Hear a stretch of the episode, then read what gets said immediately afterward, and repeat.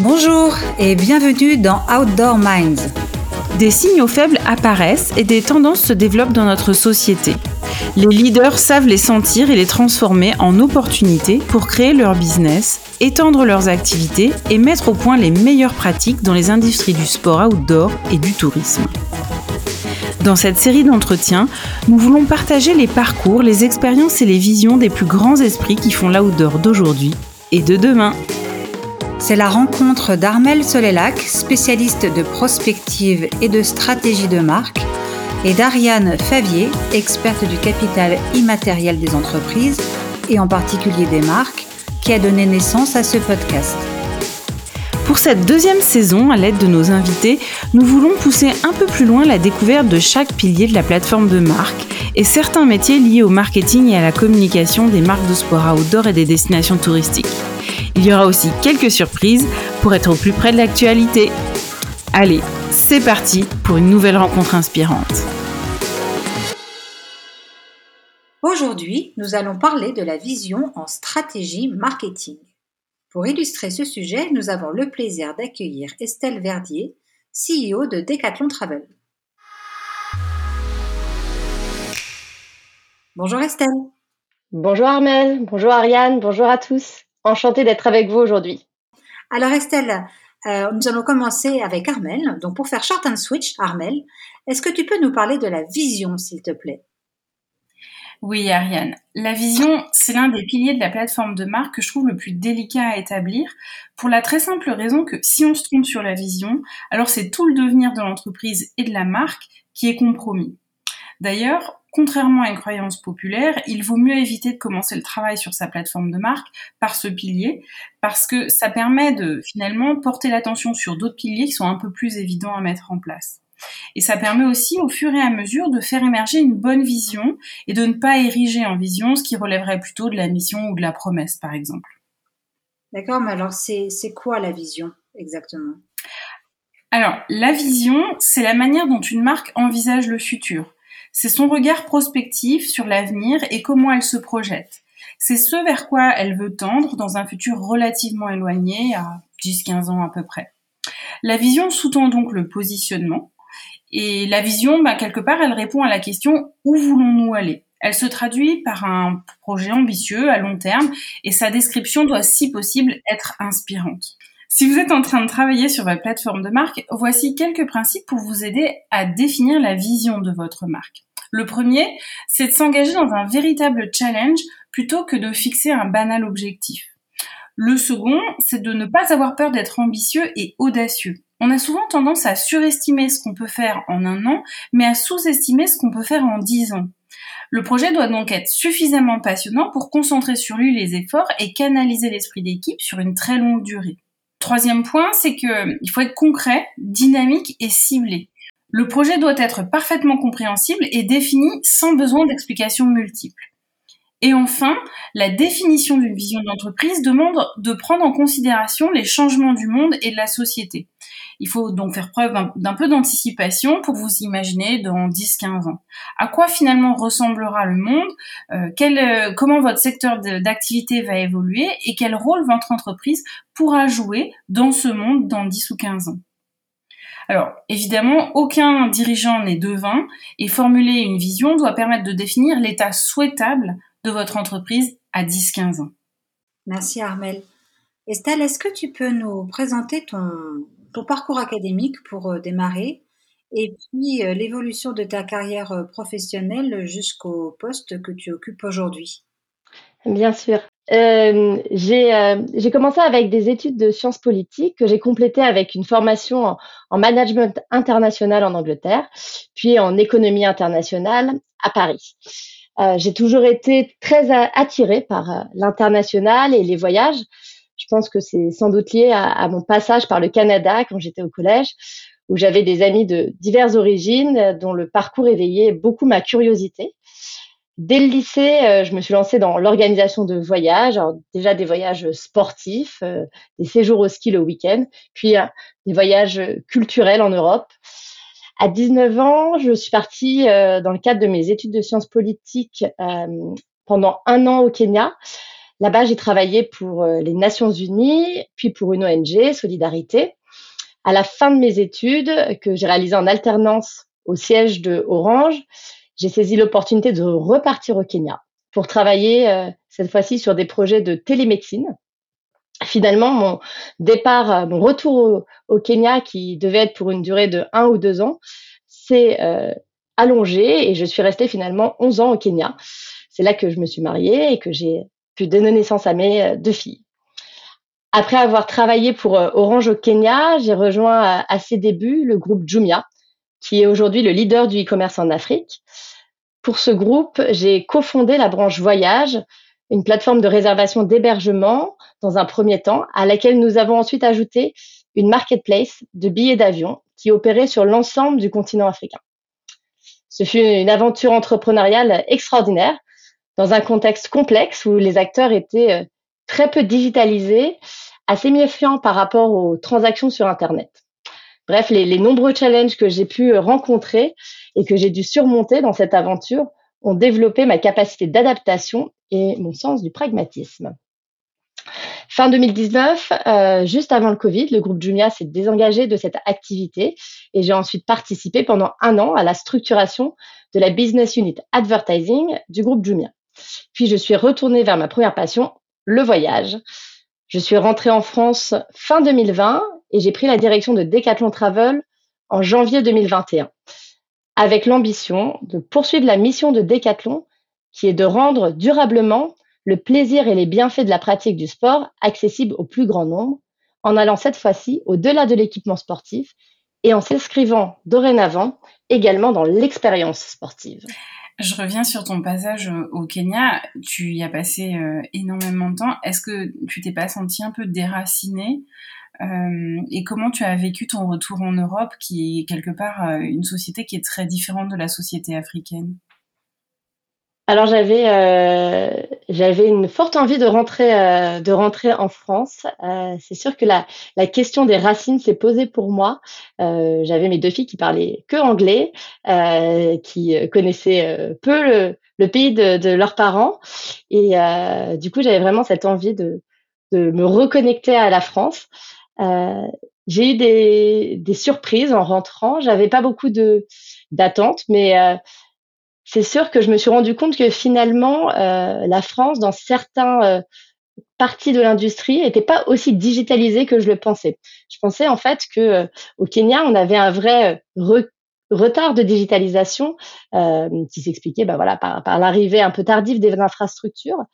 Et, et je j'avais une image en fait un peu euh, trop, euh, je pense, optimiste de la digitalisation euh, de l'industrie du tourisme en Europe. Je suis, je suis étonnée de voir que euh, il y a encore certains certains aspects, certains une, une manque d'homogénéité parfois dans les différents outils techniques qui rendent difficile en fait l'accès parfois à l'information pour les clients. Donc je pense qu'il y a encore beaucoup de choses à faire en Europe et, et c'est intéressant parfois en fait de voir avec le parallèle euh, de l'Afrique, euh, bah, comment on peut euh, trouver des, solutions pragmatiques. Et l'innovation ne va pas forcément dans le sens nord-sud, mais elle peut aussi aller dans le sens sud-nord. Donc beaucoup d'inspiration pour suite à ce passage en Afrique pour maintenant mon expérience en Europe. C'est amusant ce que tu dis parce que c'est un grand classique de, des sauts techniques, ce qu'on appelle les bons technologiques, où typiquement à Cuba, par exemple, euh, ils n'ont pas eu d'évolution technique sur les véhicules, euh, voitures, mais euh, maintenant ils ont des scooters électriques. Il n'y a aucun scooter à moteur thermique parce que les premiers scooters qu'ils ont pu importer, c'était uniquement des, des, scooters électriques. et on voit comme ça des pays qui pendant longtemps n'ont pas eu accès à certaines technos et donc du coup se traînent pas des anciennes technos qui sont un petit peu longues à renouveler et rentrent directement dans des technos toutes neuves. Donc c'est probablement ce que tu as dû vivre au Kenya, alors que en France, bah, nous, on, se traîne encore certaines technos qui sont parfois un petit peu vieilles, quoi. Et aussi des réflexes par rapport à ces technos qui sont difficiles à combattre euh, dans les équipes euh, qui, font de la résistance et c'est légitime. Ouais, exactement. Par exemple, sur le mobile, on voit en Afrique, il y a une adoption du mobile qui est beaucoup plus forte, du mobile pour faire des transactions, des, transactions, des paiements. Donc, il y a des, solutions de mobile, mobile payment comme M-Pesa qui sont très, très développé, euh, mais aussi voilà vraiment les gens font des transactions avec leur mobile, alors qu'en Europe, on voit souvent que même si les gens consultent via leur mobile, le passage à la transaction se fait plus difficilement. On passe plus par un par un desktop, par, un ordinateur fixe pour euh, ensuite euh, faire la transaction. donc on voit vraiment des, des freins culturels qui sont liés à, voilà la linéarité de, du développement technique qu'on ne retrouve pas dans d'autres géographies. Alors, tu nous as parlé de Decathlon Travel et de sa proposition de valeur. Euh, quelles sont euh, les valeurs euh, de, de, cette entité et est-ce qu'elles sont différentes ou en quoi est-ce qu'elles sont différentes du groupe auquel euh, est adossé Decathlon Travel? Alors nous, on a fait le choix de reprendre les, valeurs de Decathlon parce que ce sont des très belles valeurs qui nous paraissent très pertinentes. Ce sont quatre valeurs la générosité, l'authenticité, la vitalité et la responsabilité. Pour nous, euh, ces quatre valeurs, c'est vraiment euh, un moteur dans nos méthodes de travail, dans la façon dont on interagit avec nos partenaires, avec nos clients.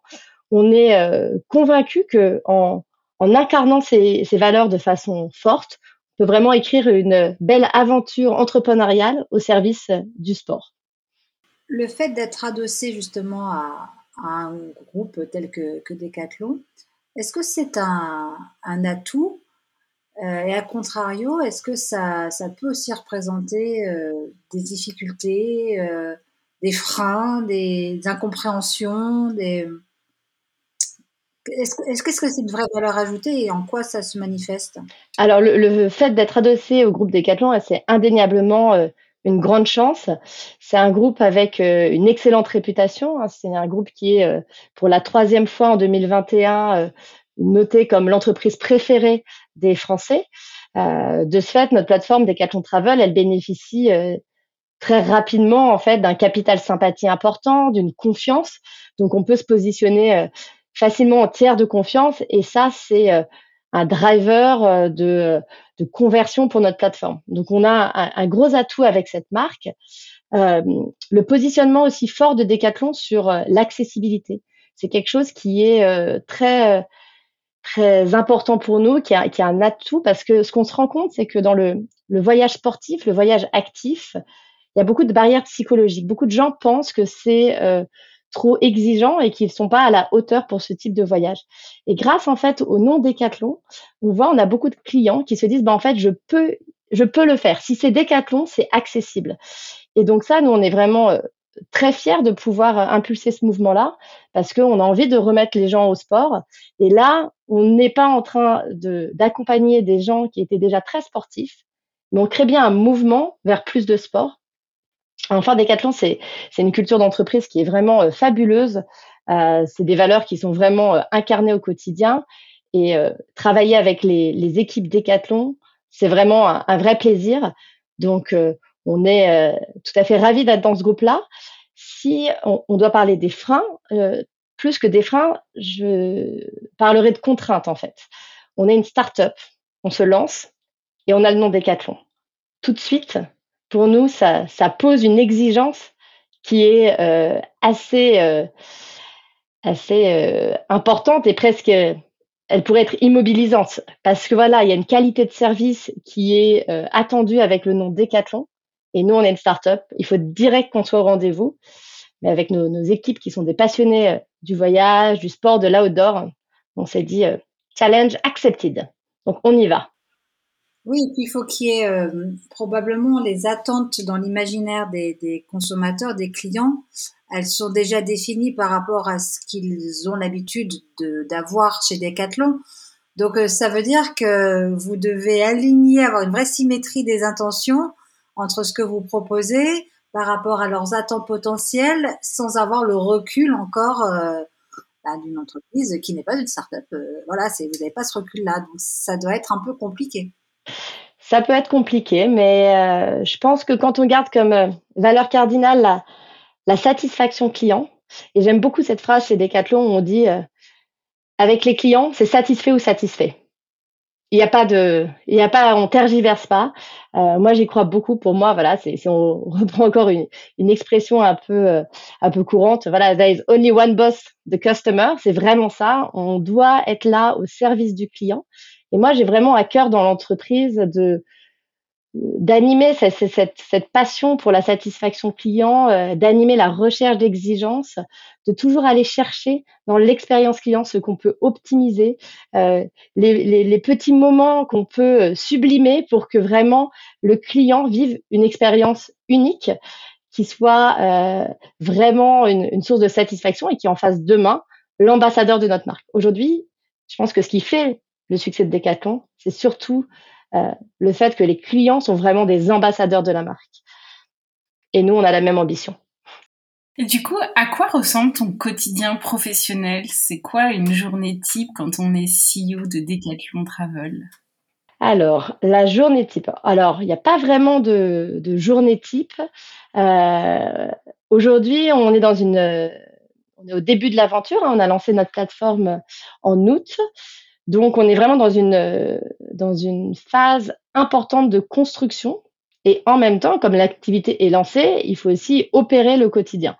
Donc, euh, mon quotidien, c'est euh, beaucoup de, réunions de coordination avec euh, les équipes en interne, avec les partenaires et aussi avec Decathlon. Parce que même si on est une entreprise indépendante, on a à cœur d'être vraiment euh, euh coordonné et cohérent par rapport à la stratégie de Decathlon.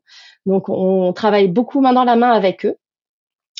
Ensuite, euh, moi, je, quand les réunions sont, sont finies, euh, là où je focalise mon attention, c'est vraiment tout ce qui est le pilotage. Donc, regarder les demandes entrantes, qu'est-ce, quelles sont les tendances qu'on observe, aller euh, fouiller, identifier s'il n'y a pas euh, un problème quelque part, euh, regarder les, les dashboards marketing, étudier les tendances, vraiment être à l'affût de la moindre clé pour comprendre, décrypter la situation et derrière être en mesure d'être dans une dynamique de constante amélioration de notre service. Et qu'est-ce qui te plaît le plus dans, dans toutes ces missions actuelles? C'est quoi les plus gros les plus gros challenges que tu dois relever justement dans ce quotidien?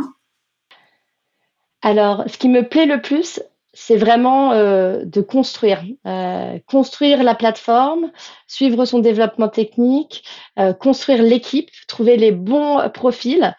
J'aime bien aussi imaginer bah, comment cette équipe va, grandir, me projeter un petit peu. J'ai eu l'expérience pendant sept ans d'être à la tête d'une entreprise et, et j'ai vu des parcours fantastiques et voilà, je peux pas m'empêcher aujourd'hui de quand euh, quand je recrute d'imaginer un peu ce que ça va être le futur de ces collaborateurs. Ça, ça me ça me plaît beaucoup. Euh, donc voilà, l'aspect euh, construction, l'aspect euh, décryptage, euh, d'être en permanence dans des dynamiques de d'itération. On essaye des choses, on analyse, on se repose des on se repose des questions, on continue, on ajuste, en fait, d'être un peu dans le mouvement perpétuel.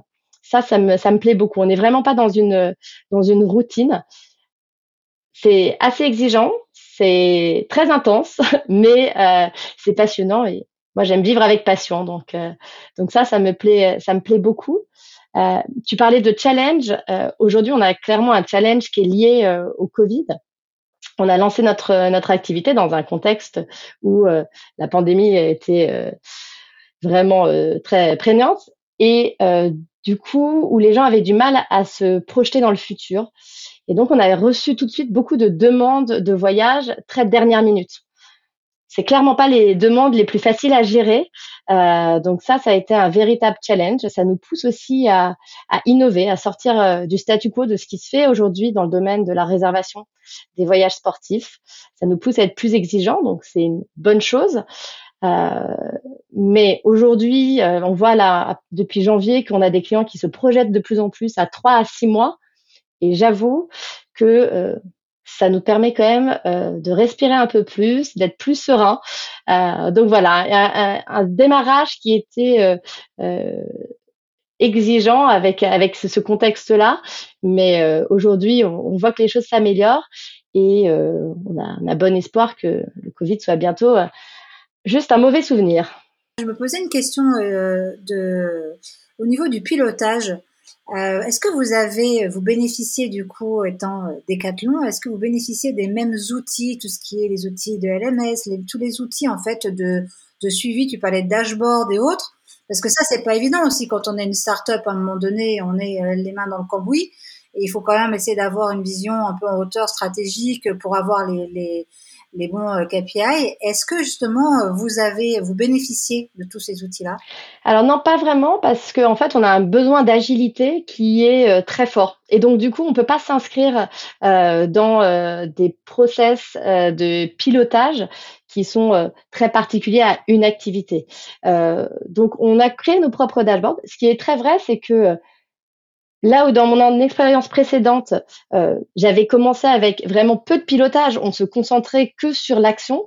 Aujourd'hui, du fait de la marque Decathlon, on est obligé d'être beaucoup plus tôt dans le pilotage, beaucoup plus tôt dans la structuration.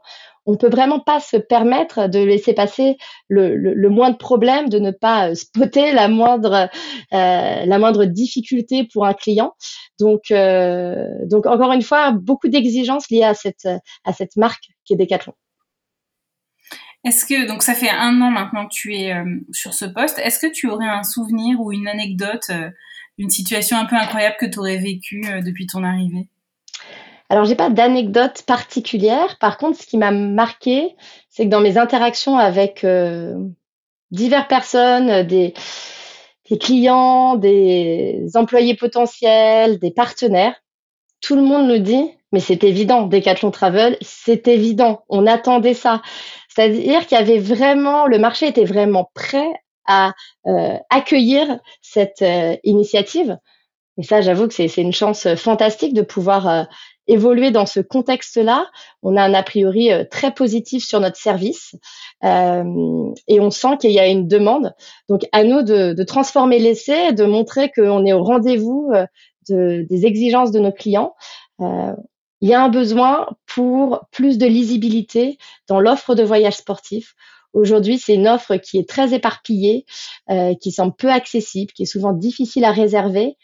Et je pense qu'un acteur comme nous euh, peut réussir à, craquer ce problème et, rendre la pratique du sport dans le voyage beaucoup plus accessible, beaucoup plus, euh, beaucoup plus disponible.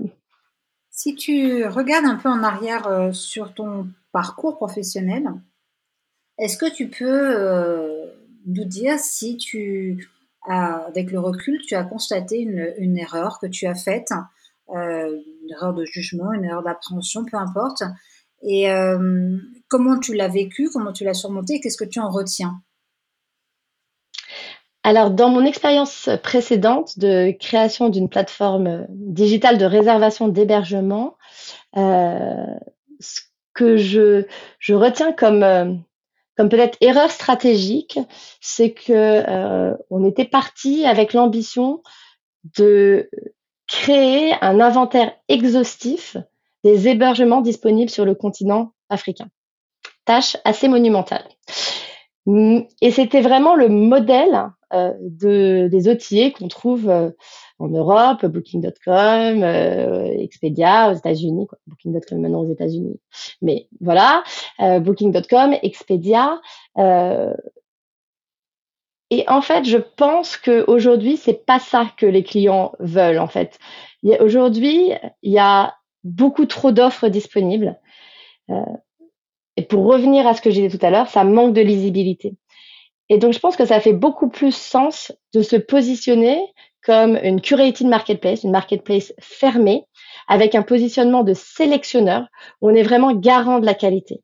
Parce qu'aujourd'hui, ça devient euh, très difficile de faire des choix quand on a 200, euh, 300 offres qui nous sont poussées. Et ce, que, ce qui fait le succès, je pense, de Decathlon, c'est quand on va chez Decathlon, on a peu de références qui nous sont proposées. Mais il y a les bonnes références pour les bons usages. Et nous, on veut s'inspirer de ça. On pense que c'est tout à fait pertinent. Donc voilà, on passe beaucoup de temps à sélectionner les bons partenaires. Une fois qu'on a les bons partenaires, sélectionner les bons voyages dans le catalogue de ces partenaires-là. On veut vraiment être en confiance avec ce qu'on propose à nos clients. Et c'est couronné de succès puisque là, sur notre première année, on a un NPS qui est supérieur à 60, une note moyenne de nos clients de 9 sur 10. Donc, on sent qu'on est au rendez-vous de cette demande pour une offre qualitative et pas quantitative. Et à contrario, est-ce que euh, tu as des, grandes satisfactions ou des grandes fiertés ou, un accomplissement euh, que tu aimerais souligner? Alors pour moi, les deux grandes sources de motivation dans, dans mon travail, c'est euh, la satisfaction client et l'expérience de mes collaborateurs. Pour moi, vraiment le fait de d'offrir aux clients euh, une expérience unique, une expérience mémorable, c'est ça qui, qui me donne de l'énergie. Lire des commentaires clients qui disent voilà, on a on a pu euh, découvrir euh, des nouveaux horizons, on a rencontré des gens fantastiques, on, on a appris permettre aux gens d'être dans une, dynamique positive, euh, ça c'est quelque chose qui, qui est vraiment euh, très énergisant pour moi. Et donc euh, voilà, le fait d'avoir ce NPS en première année qui est déjà très bon, mais notre exigence va aller encore au-delà. ça c'est pour moi une certaine fierté. Ma deuxième fierté, c'est le développement des parcours de, des collaborateurs.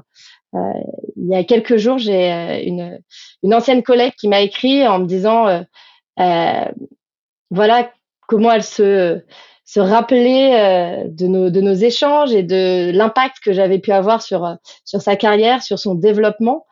Bah pour moi, voilà, permettre à, à quelqu'un d'évoluer dans un terreau favorable, de développer ses compétences, ça, c'est une source de fierté énorme et que ce soit d'ailleurs au service du projet sur lequel on travaille à l'instant T ou plus tard euh, dans sa carrière professionnelle.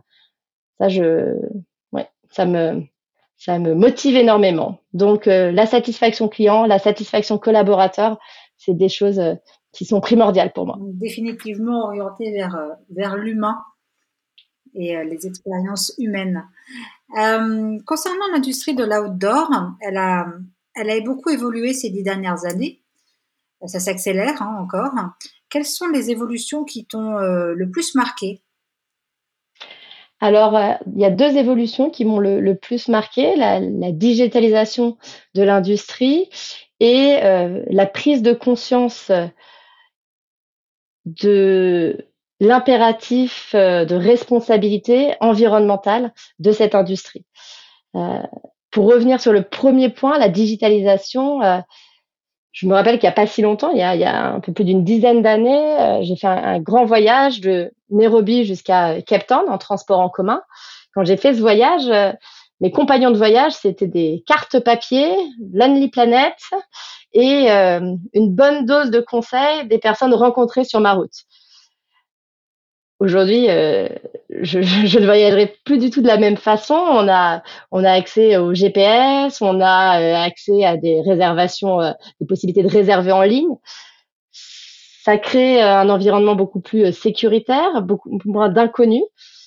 Et j'y vois quelque chose de positif parce que ça permet à des gens finalement de se lancer et de partir à l'aventure.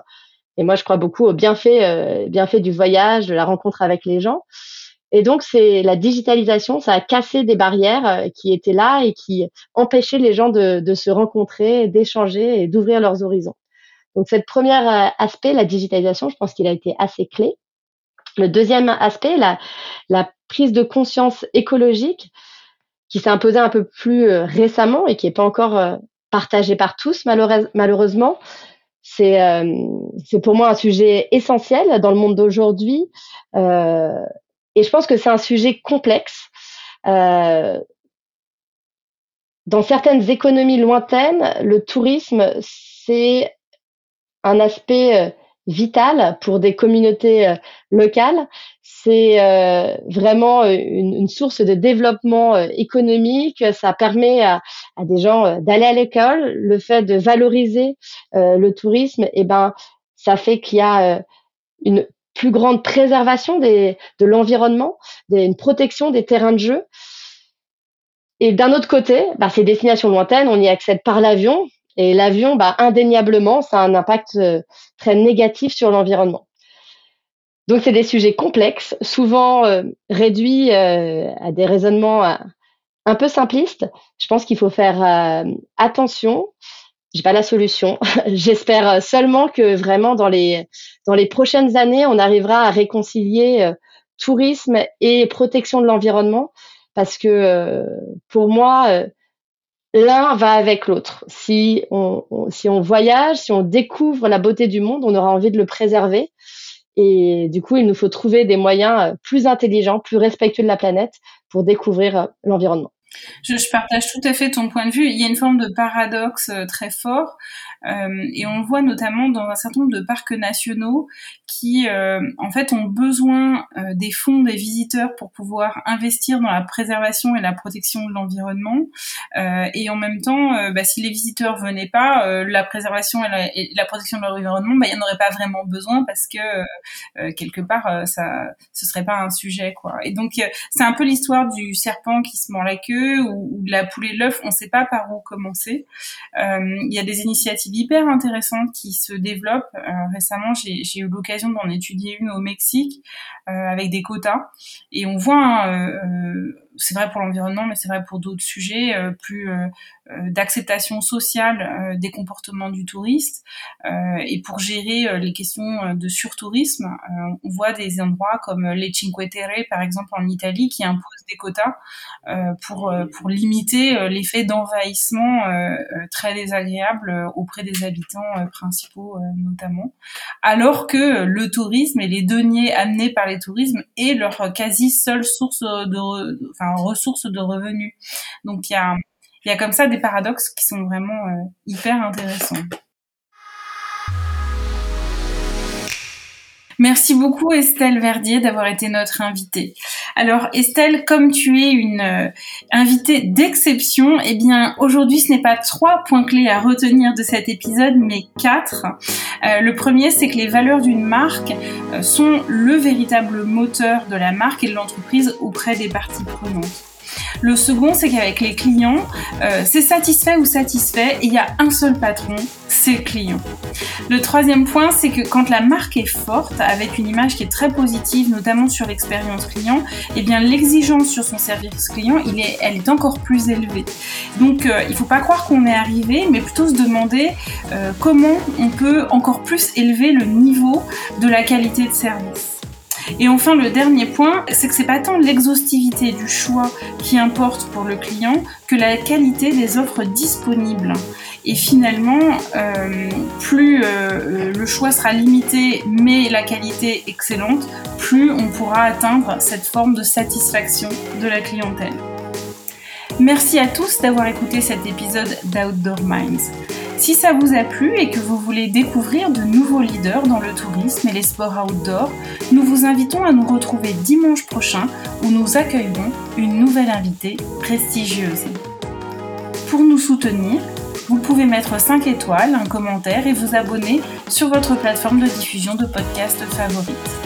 Bien entendu, pensez aussi à partager cet épisode avec vos proches sur les réseaux sociaux. A très vite pour un nouvel épisode d'Outdoor Minds.